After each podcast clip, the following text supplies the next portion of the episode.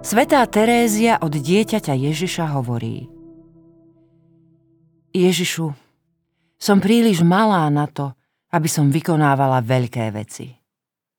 Mojím bláznovstvom je nádej, že tvoja láska ma príjme ako obetu.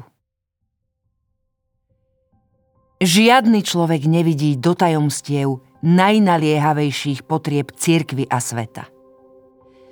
Svoje modlitby – zásluhy a obety usmerňujeme iba podľa ľudského tušenia týchto potrieb. Naše obety, akokoľvek sú sami o sebe vždy cenné, neprinášajú také plody, aké by mohli, keby sme ich investovali tam, kde sú najväčšie potreby.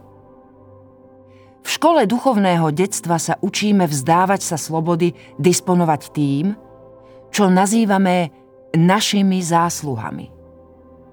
Od tej chvíle je ich vlastníkom Ježiš.